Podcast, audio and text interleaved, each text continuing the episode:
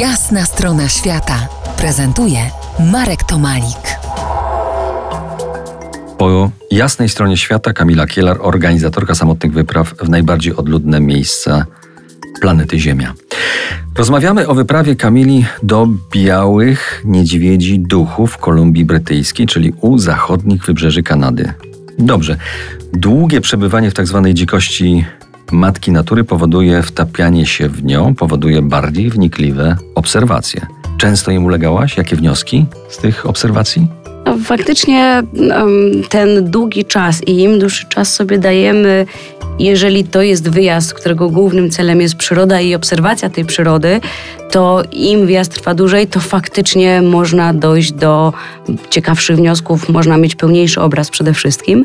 I jak ja tam pojechałam, no to oczywistym takim celem podstawowym było zobaczenie i sfotografowanie białych niedźwiedzi.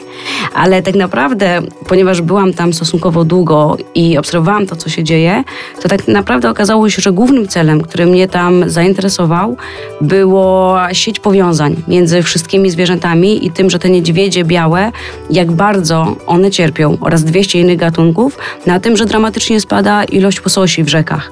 W związku z tym ta obserwacja długa przyrody pozwoliła mi właśnie na zobaczenie, jak zachowują się zwierzęta, niedźwiedzie, kruki, orły, orki itd., jak zmieniają swoje diety, jak zmieniają swoje miejsce życia, jak zmieniają swoje przyzwyczajenia i zachowanie, właśnie dlatego, że nie ma łososi. No dobrze, a gdybym pojechał tam pierwszy raz z tobą, pewnie wielu rzeczy bym nie zobaczył. Na co byś zwróciła moją uwagę? Po raz pierwszy tak patrzysz, facet w ogóle patrzy na tą przyrodę i nic nie widzi. A ty mówisz, ty popatrz na... Popatrz na las deszczowy, na północny las deszczowy, który tam jest. Myśmy lasy deszczowe zwykli kojarzyć z Ameryką Południową, z Amazonią i słusznie, bo one tam oczywiście są. Natomiast północne lasy deszczowe, które rosną w Kanadzie i na Alasce, to są lasy, które mają szalone znaczenie ekosystemu i lokalnego oraz globalnego. I sieć powiązań w tym lesie i to, jak ten las jest związany z morzem, nad którym, oceanem, nad którym rośnie. Jak dzięki rybom z oceanu z kolei szybko rosną drzewa, bo czerpią związki odżywcze od rozkładających się ryb. Jak rosną tam 2 z 5 największych gatunków drzew na świecie, czyli daglezja zielona oraz cedr czerwony. I ten las, że to jest naprawdę jeden z najcenniejszych lasów, jakie mamy na świecie. To teraz sobie wyobrażam tak, jestem tam z tobą i tu oczywiście tych roślinek staram się za twoją namową obserwować, patrzeć, ale widzę koło kajaka wieloryby, koło twojego kajaka, wynurzając się. One nie muszą cię o tym uprzedzać, prawda?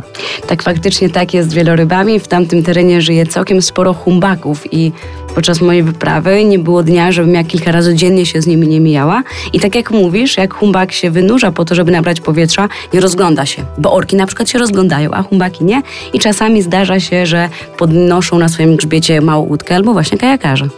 Czyli takie trochę niegramotne one są, w stosunku do nas przynajmniej. Ale cudowne.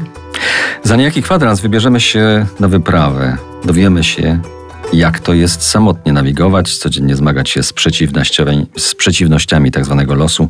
Zostańcie z nami po jasnej stronie świata. To jest Jasna strona świata w RMF Classic.